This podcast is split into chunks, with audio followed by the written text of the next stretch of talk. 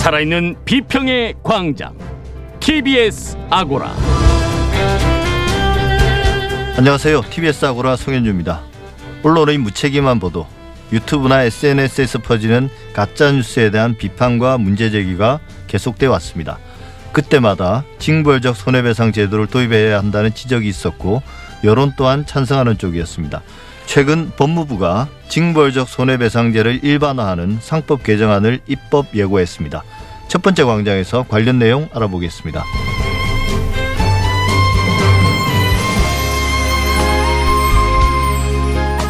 일본 정부가 후쿠시마 원전의 방사능 오염수를 바다에 방류하겠다고 합니다. 일본 정부는 안전할 것이라고 강변하지만 일본뿐만 아니라 인접국인 우리나라에 얼마나 심각한 영향을 미칠지 우려가 큽니다. 방사능 오염수의 해양 방류 관련 사실과 우리의 대응은 어떠해야 할지 두 번째 광장에서 이야기 나눠보겠습니다. TBS 아고라 지금 시작하겠습니다.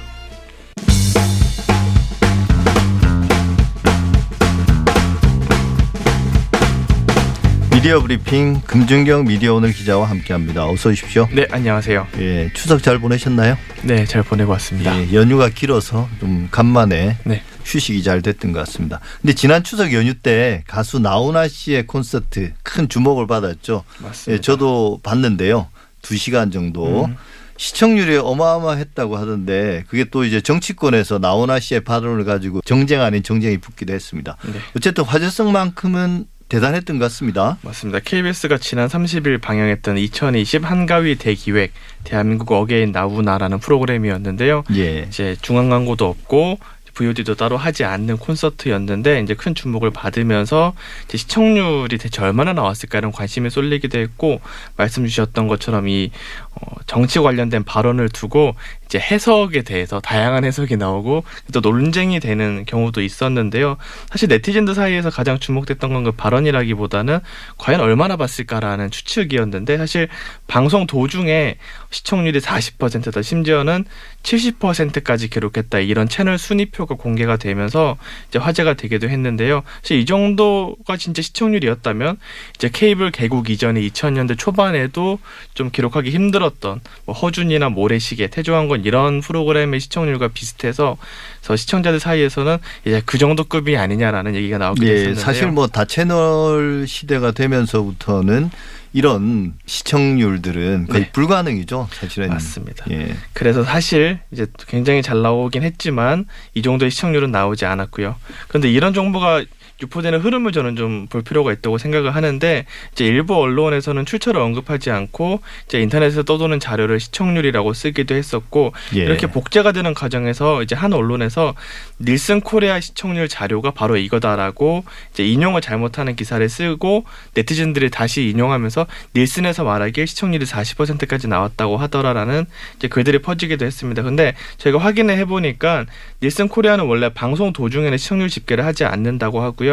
보정을 거쳐서 다음날 오전에 발표를 한다고 합니다. 그래서 다음날 발표한 시청률이 29%고요. 예. 최고 시청률은 30%까지 나왔다고 하는데 물론 상당히 이례적으로 큰 주목을 받은 시청률은 맞지만 뭐 40에서 70까지는 아니었다라고 볼 수 있을 것 같습니다. 그러니까 이게 40%에서 70%라는 시청률은 그러니까 요즘은 시청률이 과거처럼 여론조사 방식이 아니기 때문에 정확하게 어, 조사되지 않습니까? 소수점 몇 개까지. 맞습니다. 근데 이거는 실제로는 그 올레 TV 의 실시간 채널 순위였다고 그러대요. 맞습니다. 이게 올레 TV에서 TV를 실시간으로 보는 그 화면들을 올레 TV 쪽에서 기술적으로 집계해서 임의로 랭킹을 내는 서비스인데 사실 표본 자체가 당연히 균형이 갖춰져 있지 않고요.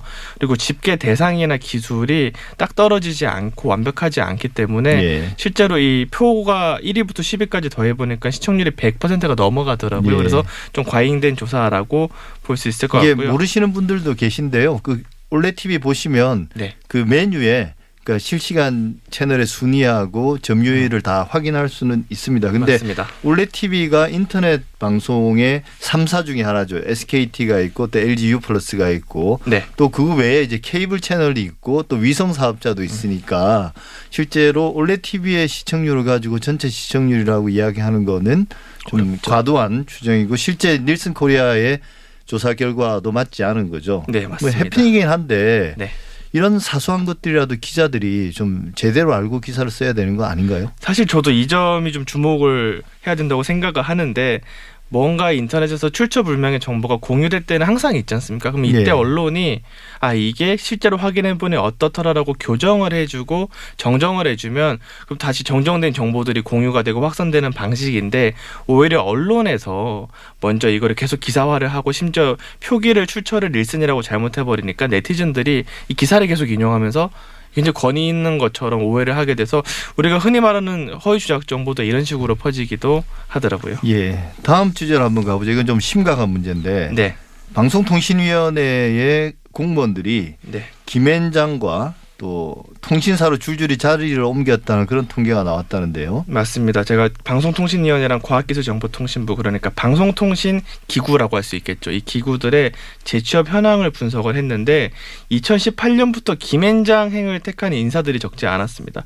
이 박근혜 정부 때 청와대 추천으로 방통위 상임위원을 지냈던 이기주 전 의원이 있습니다. 이분이 지난 7월 김앤장 고문 겸 부설연구소인 정보보호연구소장이 됐고요. 예. 그러면 이제 방통위 상임위원이라고 그러면 이제 차관급이죠. 맞습니다. 실제로 그러니까 지금 위원회 형태이긴 하지만 이게 정부 부처고 그 정부 부처의 차관급 인사가 김앤장의 부설연구소 소장이 됐다는 거죠. 맞습니다. 이분이 사실 행정고시 출신으로 이제 평 공무원으로 시작해서 위원까지 올라간 사람이기 때문에 예. 일선 실무부터 사실 정관으로서의 위치까지 갖고 있는 분이고요. 원래 이분이 김앤장 고문으로 공무원 퇴직 후에 일을 했었어요. 2012년까지 일하다가 이제 발탁이 돼서 인터넷진흥원장, 방통위 상임위원을 지내고 다시 김앤장으로 두 번째 취업을 하게 된 거고요. 또 방통위의 김준상 전 국장이 있습니다. 이분이 2016년에 방통위 퇴직한 이후에 2017년 4월에 율촌이라는 법무법인 고문으로 취업했다가 지난해 10월 김앤장 고문으로 재취업했습니다. 이 국장급 이상 고위직만 영입 대상이 아닌데요. 2019년에 지난해죠. 과학기술정보통신부에서 퇴직한 상급의 부이사관 이분이 방통위 출신이기도 합니다. 그리고 방통위 개인정보보호윤리과 등에서 근무한 5급 사무관 2018년에는 국책연구기관인 정보통신정책연구원의 통신정책그룹장인 정진환 박사 예. 등인 김앤장 고문 또는 전문위원으로 취업했고요. 이전에도 2017년에는 오남석 전 방통위 이용자 정책국장이 김앤장 고문으로 최근에 자리를 옮기기도 했습니다. 사실 5급 사무관에 한명 언급을 했는데 5급은 취업 심사 대상이 아니라서 통계랑 기록이 남지 않거든요. 제가 네. 떠도는 소문을 갖고 취재를 해서 추가를 했던 건데 실제로는 실무진의 경우에는 보이지 않는 영입이 더 있을 수도 있습니다. 예. 그러니까 뭐 차관에서 실장, 국장, 과장 더 밑에 사무관급의 실무자까지 네, 전방위적으로 김앤장이 영입을 하고 있다는 거네요. 맞습니다. 이게 결국은 김앤장이 관련 업계 그 대표적으로 이제 통신사라든지 네. 인터넷 관련 업체들 뭐 넷플릭스라든지 구글이라든지 또 국내로 치면 네이버, 카카오 이런 소송을 대리할 때 이분들의 어떤 경험이나 지식을 활용하기 위한 거죠. 인맥까지도. 맞습니다. 실제로 이제 최근에 IT 기업들이 워낙 강세고 산업 흐름이 변화하니까 이쪽 소송의 규모 역시도 커지고 있고 해외 사업자 규제 움직임도 나오면서 대응 필요성이 계속 부각되고 있는데 예. 2018년에 이사저널에서 관련 기획을 할 때 이런 표현이 있더라고요. 김앤장의 힘은 변호사가 아니라 행정부, 국회, 청와대 출신들에게서 나온다라는 표현이 있습니다. 예. 이거를 지금 방통위와 정통부에 적용을 하면 전관은 물론 일선 실무진까지 활용을 하면서 로비는 물론 이제 소송에서 관련된 정보 제공, 실제 업무 경험들을 제공을 하고 있다고 볼 수 있을 것 같고요. 실제로 2018년에 시작된 페이스북과 방통위의 소송이 있거든요. 이때 페이스북의 대리인이 김앤장이었는데 방통위가 페이스북에 내린 제재를 취소하는 소송이었는데 이제 방통위가 이길 거라는 예상을 뒤엎고 페이스북이 1심과 2심에서 계속 이기고 있는 상황인데 규제 기관으로서 체면이 상당히 떨어졌는데 하필 이 시기에 김앤장에 대한 영입이 상당히 많았던 시기이기도 하고요. 올해만 해도 유튜브 프리미엄 서비스를 방통위가 제재할 때 어김없이 김앤장이 유튜브에 대리를 하기도 했습니다. 예. 그러니까 소송 전략과 전술을 이미 다 들여다보고 있는 거잖아요. 그렇죠. 그러니까 방통위의 내부의 정보들을 다 음. 알고 있는 상태에서 소속을 하니까 지피지기면 백전 불태라 했으니까 맞습니다. 그렇게 될 것 같습니다. 네. 마지막으로 네. 조선일보에 실린 TBS 관련 기고글에 대해서 정정 보도 판결이 나왔다고 그러네요. 맞습니다. 서울중앙지법 제25민사부가 지난달 23일 판결을 내렸는데요. 앞서 조선일보에서 2019년 2월 15일자 31면에 서울시민 세금으로 운영되는 TBS의 정치방송이라는 제목의 기고글이 실렸습니다. 예. 이 기고를 한 분이 이준호 전 TBS 대표인데 이 전 대표는 해당 기고에서 박오순 시장 이전 시절에는 정치인이 TBS에 출연한 적도 없다. 그리고 박 시장 이후에 핵심 간부를 편법 해임하고 외부 인사들로 그 자리를 채웠다고 했는데 이 같은 주요 내용들이 전부 사실이 아니었다고 재판부가 판단을 하게 됐습니다. 예. 근데 이준호 전 TBS 대표면 네. 아마 이제 이전 정부에서 이명박 정부나 박근혜 정부 때 임명된 TBS 대표일 텐데요. 이분 이런 걸 모르고 한 말인가요?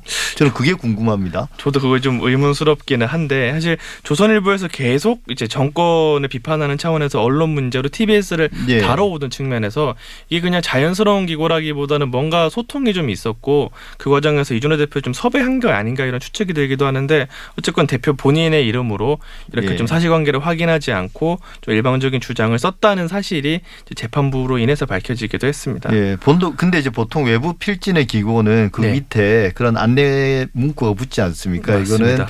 본사의 입장과는 무관합니다. 근데 여기에 대해서 이제 법적 판단이 달라진 거잖아요. 맞습니다. 저는 사실 이게 이 TBS와 조선일보를 떠나서 이게 법적으로 좀 유의미한 쟁점이었다라고 네. 보는데요. 소송 과정에서 조선일보는 이렇게 말했습니다. 외부 필자가 기고문으로 일반적으로 사실 보도에 관한 기사가 아니다. 외부 필자의 의명은 독자 투고 성격의 글로 봐야 하므로 조선일보의 책임은 인정되어선 안 된다고 주장을 했습니다. 근데 재판부에서는 일단 허위 사실이 분명했고 언론 매체에 보도된 내용은 기사이든 기고이든 전혀 다르지 않고 또 최종 편집 권한과 데스킹 교열교열 작업을 언론사가 갖고 있기 때문에 기소와 마찬가지로 언론의 책임이 분명하다라는 취지의 판결을 했습니다. 예, 이게 이제 우리 언론의 오래된 관행들 음. 중에 하나인데 결국은 외부 필진의 입을 빌려서 자기들이 하고 맞습니다. 싶은 이야기를 대리하는 그럼 누구는 그걸 이제 복화술 저널리즘이란 말도 쓰긴 하는데요. 어쨌든 언론이 자기 지면에 실리는 글에 대해서는 그래도 최소한의 팩트 체크를 해야 되는 게 아닌가 그런 생각이 듭니다. 미디어 브리핑 오늘 여기서 마무리하겠습니다. 금준경 기자 수고하셨습니다. 네, 감사합니다.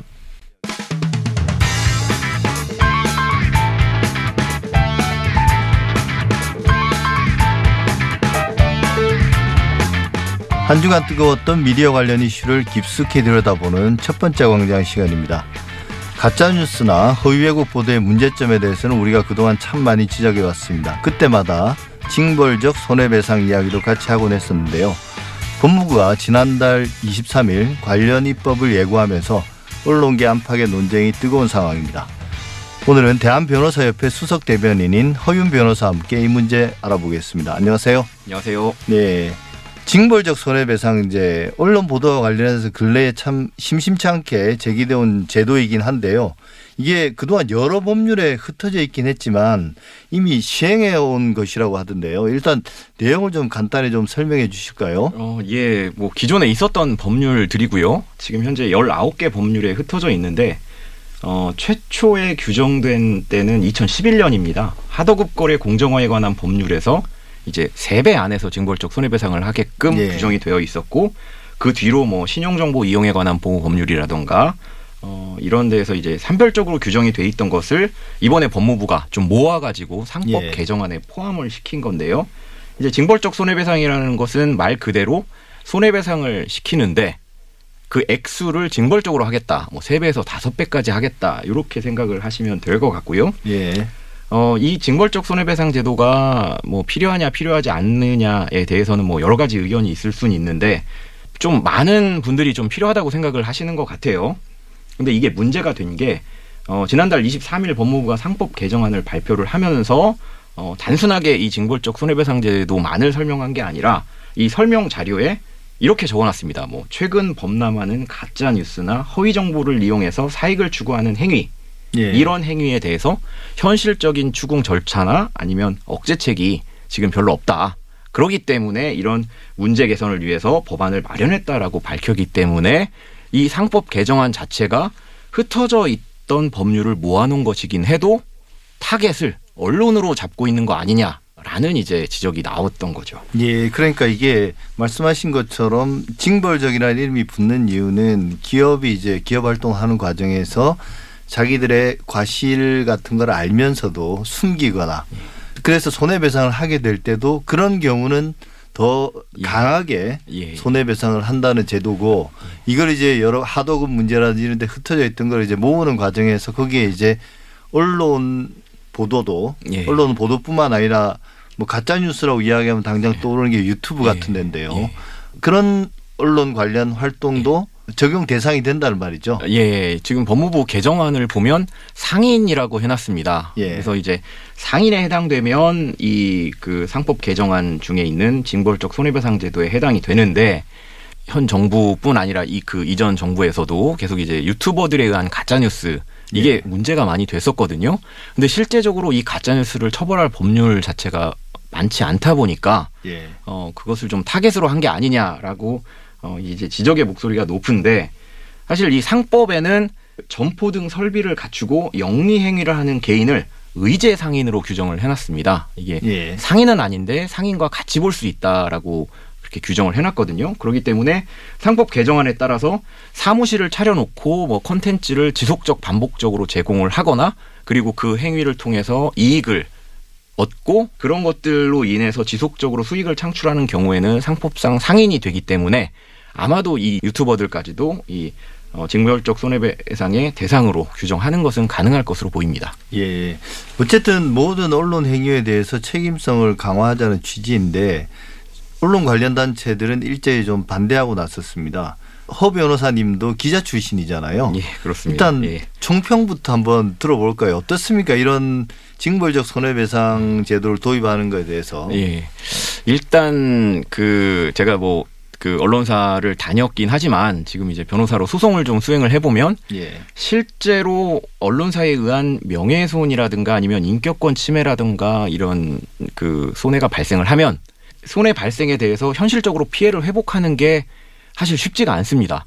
이미 기사로서 어 뭐 범죄자로 낙인이 찍혀버린 경우에는 아무리 항변을 한다고 해도 본인이 이제 그 전 상태로 돌아가긴 어렵거든요. 예. 그래서 이제 언론사를 상대로 뭐 명예훼손 소송을 제기를 해도 뭐 실제로 받을 수 있는 건 뭐 몇백, 뭐 많으면 뭐 한 뭐 천, 이천 이 정도 되는 건데 그걸로 인해서 이제 회복이 다 되지가 않습니다. 그래서 사후 구제가 잘 안 된다는 그렇습니다. 거죠. 예, 사후 구제도 안 되고 그거에 따르는 이제 뭐 언론의 책임도 사실 제대로 이루어지지 않고 있는 거고요. 예. 그런데 이제 어 총론에서 필요성은 좀 공감을 하는데 강론에서는 좀 부족한 게 많지 않나 싶습니다. 지금 법무부 개정안을 보면은 어 일단 외형적인 요건에서 뭐 고의라든가 중과실, 뭐 악의성이라든가 이런 여러 가지 요건들이 있는데 사실 애매한 기준이 적용될 수밖에 없어요. 뭐 누가 이 중과실의 기준을 만들 거냐, 누가 이 악의성을 뭐 구분을 할 거냐에 대해서 어떤 사람은 사람이 어차피 기준을 만들고 판단을 하기 때문에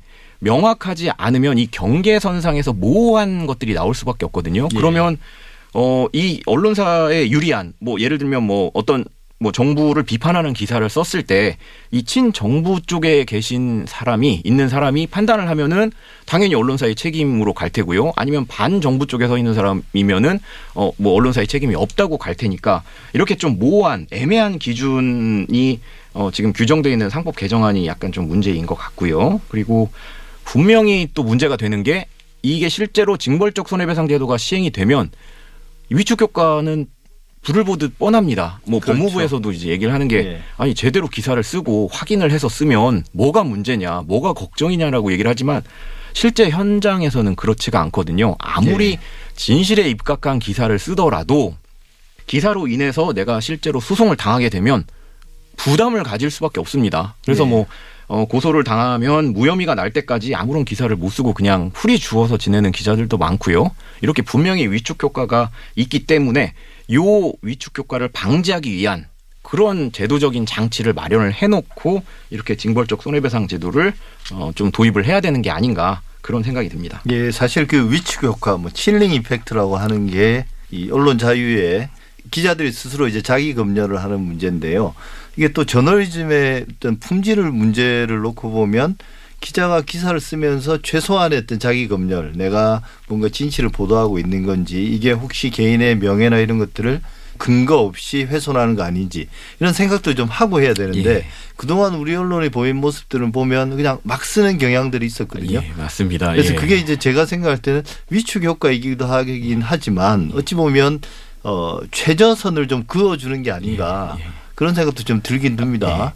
예, 그게 분명히 필요하다고 생각을 하고요. 법무부도 예. 그렇게 생각을 하고 뭐 대다수의 국민들도 아마 그렇게 생각을 할 겁니다. 다만 이제 그 위축 효과라는 부분은 기자들 스스로에게 족쇄가 되는 거고 좀 보완하는 그런 제도적 예. 장치가 필요하지 않을까 그런 예. 말씀을 사실 뭐 겁니다. 징벌적 손해배상 제도와는 또 별개로 어, 형사 처벌도 좀 가능하지 네. 않습니까? 그래서 이게 이제 이중 처벌이라는 그런 어떤 반발도 있는데 실제로 이제 그 조선일보 기자 출신의 우종창 씨가 유튜브에서 조국 전 장관에 대한 허위 사실을 유포해서 실형을 선고받고 1심에서 법정 구속됐다가 지난 목요일 항소심에서는 유죄는 인정되지만 실형까지는 아닌 집행유예로 이제 감형돼서 석방되기도 했거든요. 근데 형사처벌을 받고 또 감옥에 있었던 건 사실입니다. 이게 이중처벌의 여지는 없나요? 어 이제 이중처벌이라는 단어 자체를 어떻게 해석을 할지의 문제인데요. 예. 어, 이중처벌이라는 것은 형벌적으로 형사법적인 예. 처벌을 두 번 가해질 때 보통 이게 쓰입니다. 그래서 뭐 예를 들면 어, 우리 사회에서 가장 문제가 됐던 게 뭐 예를 들면 뭐 그 징역형을 선고받고 뭐 교도소 수감 생활을 했는데 끝나고 나와 보니 뭐 무슨 보호처분 보호 예. 감호 수용 시설에 들어가라. 이게 이중처벌 아. 아. 니냐 이게 문제가 그러니까 됐었던 거고요. 형사와 민사에 둘다 책임을 지는 건 이중처벌 아니라는 예, 말씀이시죠? 그렇게 보기는 조금 예, 어렵습니다. 그러니까 예. 상법상의 어, 징벌적 손해배상은 그 민사상의 문제고 예, 예. 그다음에 이제 명예훼손? 같은 걸로 예. 형사처벌을 받는 거는 형사상 예. 처벌이니까 이걸 이중처벌로 예. 볼수 없다. 그 약간 오해가 있는 거네요. 예, 사실 이게 민사적인 소송과 형사적인 소송은 엄연히 다르거든요. 민사적인 예. 소송은 이제 피해자에 대한 피해 회복을 염두에 두는 것이고요. 이 형사 소송 같은 경우에는 그 당사자에 대한 이제 죄값을 치르게 하는 국가의 형벌권 행사기 때문에 조금 목적이 다릅니다. 그래서 이중처벌이라고 보기는 조금 어렵고 다만 이제 징벌적이기 때문에 가중처벌이 어, 좀 잘못된 건 아니냐라는 지적은 예. 가능할 것 같습니다. 그런데 예. 그 언론에 대한 징벌적 손해배상 외에도 이제 다른 징벌적 손해배상을 보면은 뭐 예를 들면 뭐 카드 3사의 개인정보 유출이라든가 이런 걸 보면 사실 반복이 되거든요. 개인정보 유출이 반복이 될 수밖에 없는 게 이 개인정보 유출로 인해서 이 기업들이 받는 피해가 손해배상액이 본인들이 그 개인정보를 유출함으로써 얻을 수 있는 이익에 비해서 이 손해액이 훨씬 적습니다. 그러니까 이게 반복이 되는 것이라 예. 그걸 이제 좀 이제 방지를 하려면 잘못을 저지르면 이만큼 당할 수 있다라는 거를 좀 이제 알리는 측면에서 어 이 뭐 징벌적이라는 게 그 의의가 있다. 근데 실제로 우리가 외국의 경우를 보면 그 배상액이 정말 말 그대로 천문학적이거든요. 우리나라 같은 경우는 최근에 한 미디어 전문 그 언론에서 한 10년치를 분석했더니 그 액수가 정말 미미하더군요.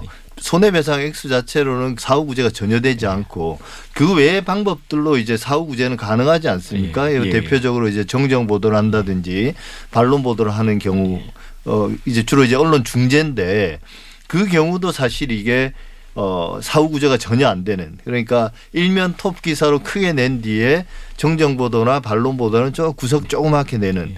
이런 것들은 이제 징벌적 손해배상제와는 별개의 문제이긴 하지만 같은 이제 사후 구제라는 측면에서 이 제도를 어떻게 바꿔야 될까요? 뭐 현재 있는 게 뭐 손해배상과 정정보도, 추후보도, 반론보도 뭐 이런 걸 해주게끔 지금 돼 있는데요.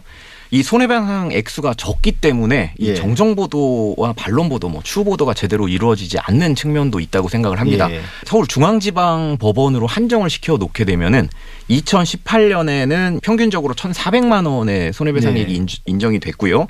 그리고 가장 많은 손해배상 액수는 2018년에 4억이 넘어갑니다. 예. 만약에 징벌적 손해배상 제도가 뭐 3배에서 5배가 인정이 되면 예. 어, 평균적으로 한 4천만 원에서 7천만 원까지 올라갈 거고요. 예. 4억 원이라는 돈은 뭐 5배를 곱하면 20억이 되기 때문에 예. 뭐 엄청난 액수가 일단 되는 것이고요.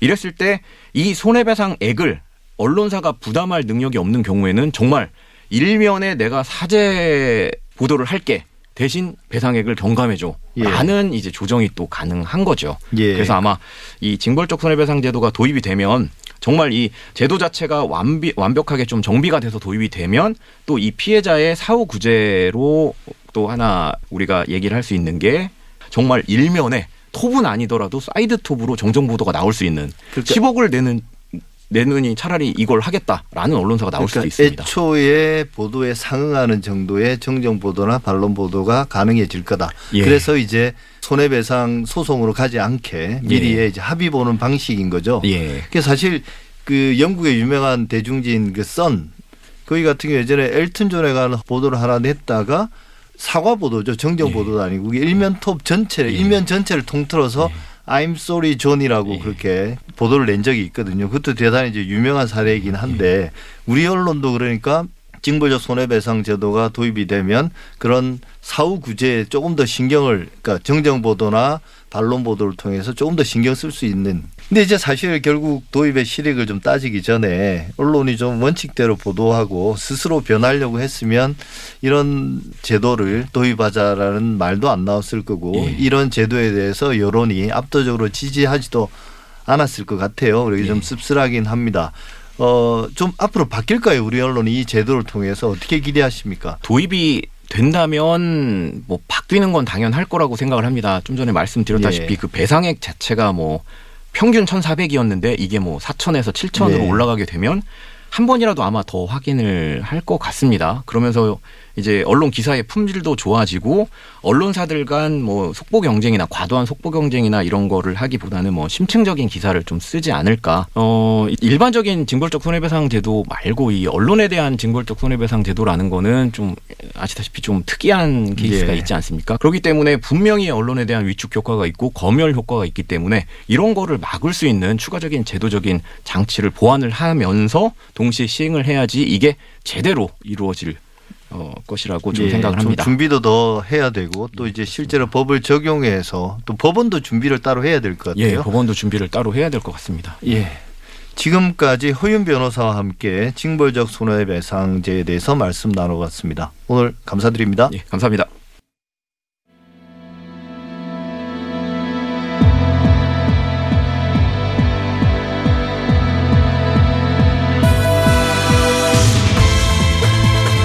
여러분은 지금 한림대 미디어 스쿨 송현주 교수가 진행하는 TBS 아고라를 듣고 계십니다. 이슈의 논점과 사실관계를 짚어보는 두 번째 광장 시간입니다. 일본에서 스가 내각이 출범한 이후 원전 부지에 보관 중이던 방사능 오염수의 해양 방류를 서두르고 있습니다. 스가 총리의 첫 출장지가 후쿠시마이기도 했는데요. 일본은 바다의 방류에도 안전하다는 주장이지만 방사능 오염수 방류가 어떤 결과를 초래할지 우리는 어떻게 대응해야 될지 걱정이 날 수 없습니다. 국제환경보호단체 그린피스의 장마리 캠페이너와 함께 이야기 나눠보겠습니다. 안녕하세요. 네, 안녕하세요. 예, 우선 후쿠시마 원전 사고 참 오래된 일인데 오염수가 계속해서 늘어나고 있다는데요. 오염수가 어떻게 생겨나는 겁니까? 네, 2011년 3월 11일에 후쿠시마 원전에서 큰 사고가 났죠. 예. 어, 오염수를 처음 들어보시는 분들도 계실 것 같아요. 어, 사고로 인해서 방사성 물질이 일부 외부로 방출이 됐는데 대기 중 그리고 해양으로도 육지로도 방출이 됐습니다. 예. 어, 그런데 당시에 어, 후쿠시마 원전 부지는 사실 어, 지하수 유입이 항상 문제가 되던 곳이었어요. 원래부터요. 원래부터요. 예. 사고 전부터요. 그래서 우물 우물만 한 수백 개 이상을 가지고 있는 원전 부지였고요. 예. 그리고 비용을 절감하기 위해서 해수면에 너무나 가까이 원전을 건설한 거예요. 예. 그러니까 해수라든지 범람을 했을 때 부지 안으로 물이 들어차게 되는 어떤 구조적인 한계가 있었어요. 예. 그런데 상상이 가능하시겠지만 예. 방사성 물질이 사고 로 인해서 외부로 방출되는 게 모두 다 물과 만나면서 이게 굉장히 위험한 고준위의 방사성 오염수가 되는 겁니다. 예, 그러니까 물이 유입되는 해수든 지하수든 유입되는 걸 지금 일본이 막지 못하고 있는 거네요. 네, 어, 사실은 일본 정부가 동토벽이라고 원전 부지의 전체를 감싸는 어떤 그 얼음벽으로 예. 지하수 이입량을 줄이려고 애를 많이 썼는데 여러 방식을 시도했 고 천문학적인 비용을 들였어요. 지난 예. 10년 가까이. 그런데 그 중에 어떤 것도 지하수 유입량을 멈추는 것에 효과가 없었고요. 무엇보다 가장 중요한 거는 어, 후쿠시마 원전이 지금 가동 중이지 않잖아요. 예. 그런데도 그 안에 녹아내린 해결료가 있거든요. 보통 우리가 핵이나 원자력을 얘기할 때 음, 꺼지지 않는 불이라고 예. 표현하거든요. 그러니까 아직도 해결료는 분열을 하고 열이 발생하는 상황이기 때문에 냉각수를 부어요. 그 예. 냉각수도 고스란히 오염수가 되는 상황입니다. 그렇게 해서 계속 물이 오염된다면 그 양이 얼마나 되나요? 10년 동안 지금 계속 생겨난 거잖아요. 네, 근데 맞습니다. 그걸 계속 보관하고 있었던 거죠. 어쩔 수 없이. 네, 어쩔 수 없 다는 표현이 참 맞는 말씀이신데요. 예. 어, 지금까지 저장된 양은 123만 톤 되는데 예. 어, 그렇게 많은 양의 물을 한 번에 다 볼 수가 없으니까 상상하시기 어려울 수도 있어요. 예. 한 수영장, 올림픽 수영장 500개가 훨씬 넘는 양의 물이라고 보시면 되고요. 예. 무엇보다 이 123만 톤 중에 80% 이상이 예. 인체나 생태계에 굉장히 치명적인 방사성 물질로 오염이 되어 있다는 거죠. 예. 그러니까 그 오염수가 그냥 상당히 고위험 오염수라는 말씀이신데 이제 일본 정부도 2022년 그러니까 지금 이제 2년도 채 안 남은 건데요. 그때 여름이 되면 원전 부지 내에 오염수 저장 공간 탱크 같은 거겠죠. 이게 포화될 것이라고 보고 처리 방안을 검토해 왔는데 그게 해양 방류라는 거죠. 가장 자기들이 생각할 때 유력한 방안이 그죠? 이게 그래서 해양 방류로 그 외에 다른 방법은 없습니까? 일본 정부가 오염수 해양 방류를 원하는 이유는 그 관리 비용의 절감이에요. 예. 그러니까 해양에 오염수를 버리는 게 가장 싸고 그리고 어, 가장 손쉬운 방법이거든요. 일본 예. 정부에게. 그런데 일본 정부는 오염수가 굉장히 위험하다는 걸 잘 알고 있어요. 그리고 저장부지 포화로 인해서 2022년 8월 여름부터는 당장 방류가 필요하다는 입장이지만 저희가 일본에서 직접 확인한 바에 따르면 사실은 원전 부지 안에 어, 저장 용량은 많아요. 예를 들어서 저장 용량의 탱크를 어디에 저장할 것인가 부지 확보의 문제거든요. 그런데 아시다시피 사고 지역 주변은 다 오염된 곳이잖아요. 예. 네, 그러니까 부지로 사용하는데 문제도 없는 거죠. 살 수 없는 땅이니까 사람이. 네, 그렇죠. 그러니까 이 논리는 일본 정부가 해양 방류를 손쉽게 하기 위한 예. 어떤 정당화의 논리로 사용하고 있는 거죠. 예, 그러니까 저장 공간을 더 지어서 거기에 더 보관하면 되는데 이게 비용이 많이 드니까 이제 그 핑계를 대서 더 이상 보관할 것이 없다라고 말하고 그냥 바다에다가 흘려보내겠다는 이 이야기인 거잖아요. 네, 맞습니다. 우리가 좀 더 구체적으로 아까 위험하다고 말씀하셨는데 오염, 원전 오염수는 어떤 방사능 물질이 들어있는 건가요? 어, 원자로가 폭발하게 되면 기존의 지구상에는 자연적으로 존재하지 않는 그러니까 원전 사고가 나지 않으면 지구상에 있을 이유가 없는 그 방사성 물질들이 포함이 되어 있는데 예. 오염수 안에 60개가 넘는 방사성 물질이 있어요. 예. 그 중에는 어 조금만 저장해놔도 자연스럽게 없어지는 물질도 있지만 예를 들면 수만 년, 수십만, 수백만 년 동안 방사능을 방출시키는 물질들이 있거든요. 예. 그게 대표적으로 뭐 스트론튬이나 세슘 그리고 플루토늄, 요오드 이렇게 어 인체나 생태계가 피폭됐을 때 유전자적 변이 그리고 예. 각종 암을 발병시키는 물질들이 지금 123만 톤 오염수 중에서 80% 이상에 들어 있는 거죠. 예. 근데 이제 최근에 아까 모두에 말씀드린 것처럼 스가 총리가 첫 방문지로 이제 후쿠시마를 가서 후쿠시마 원전의 운영자인 도쿄전력 간부와 대화를 하면서 오염수를 희석하면 마셔도 되냐 이렇게 물었다는데 이게 희석시킨다는 게 결국 이제 정화 나름의 정화 작업을 한다는데 이게 가능한가요? 재정화 작업, 오염수를 재정화하는 작업이 뭐 진행을 해본 적은 있는 건지, 그게 어느 정도까지 가능한 건지, 그게 가능하다면 사실은 비용이 많이 들어도 그렇게 해야 되는 거잖아요.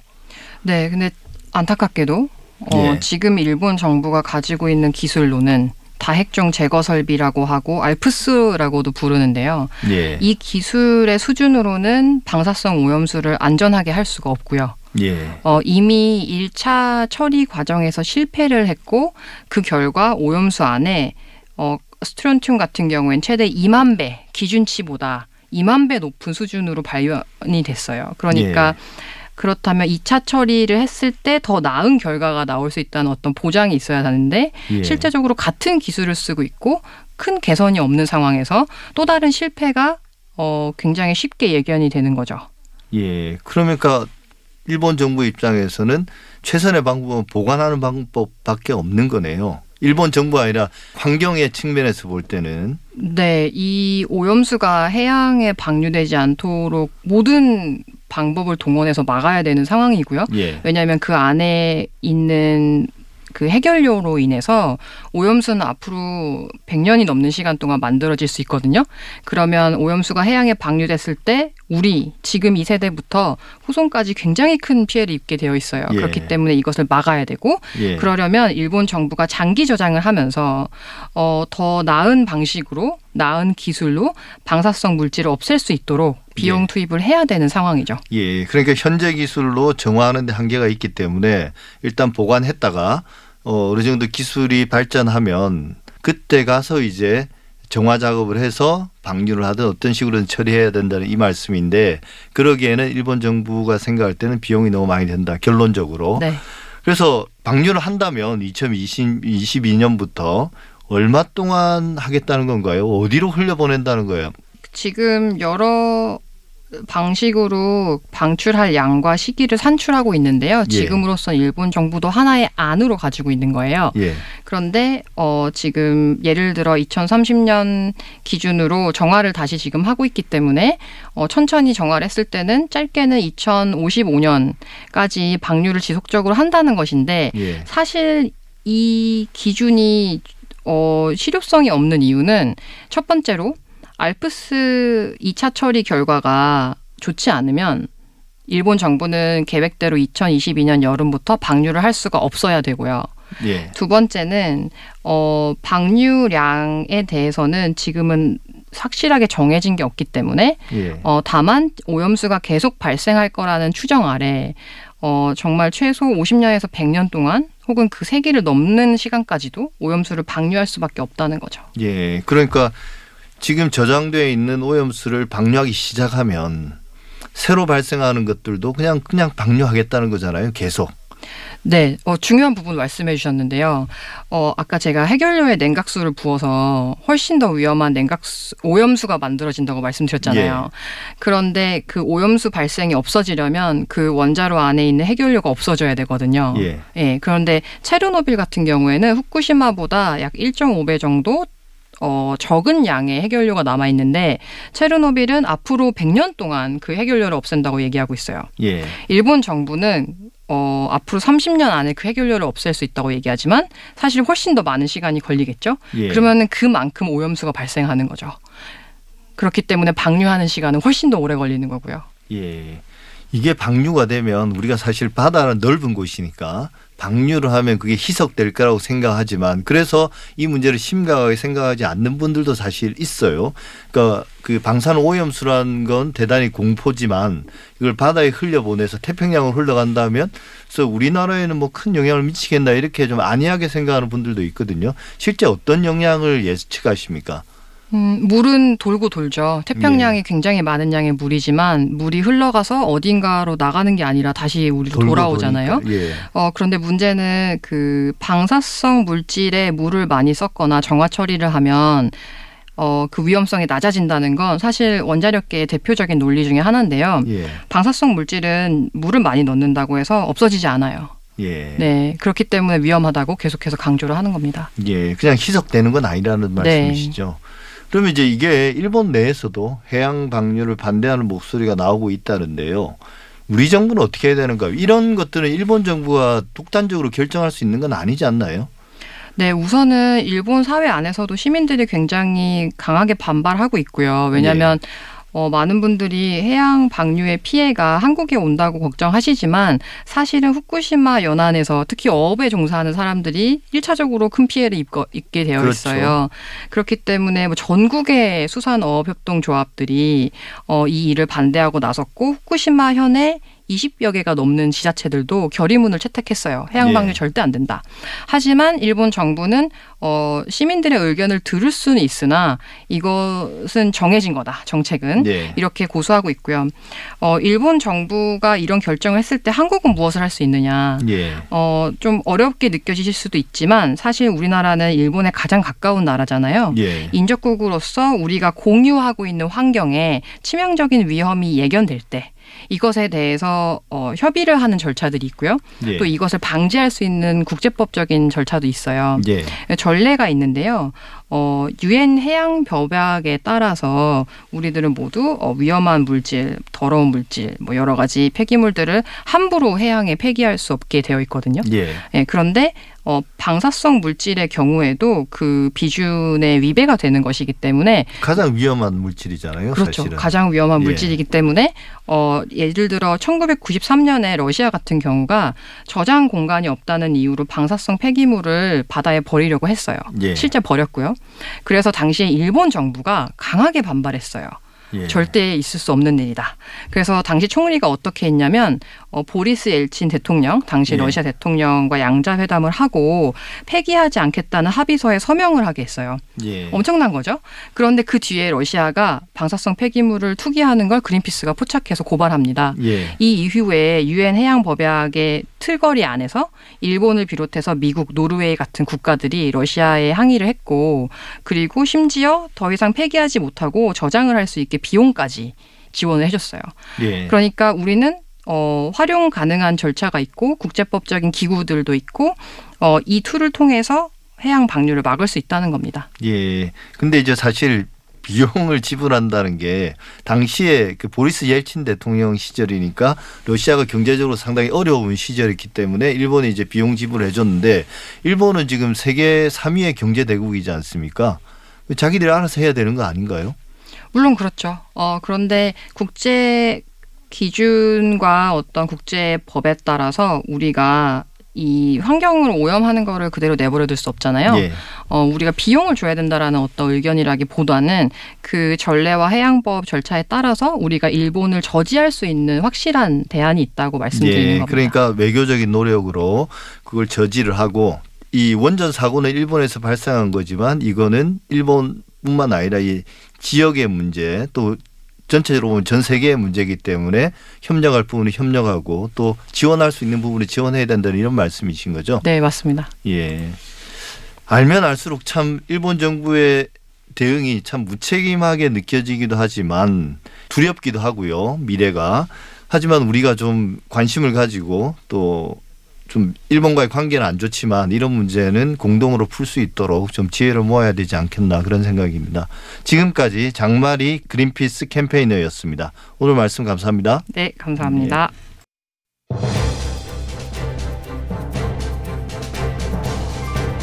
TBS 하고라 오늘 준비한 내용은 여기까지입니다. 저는 다음 주 토요일 오전 8시 6분에 다시 찾아뵙겠습니다. 감사합니다.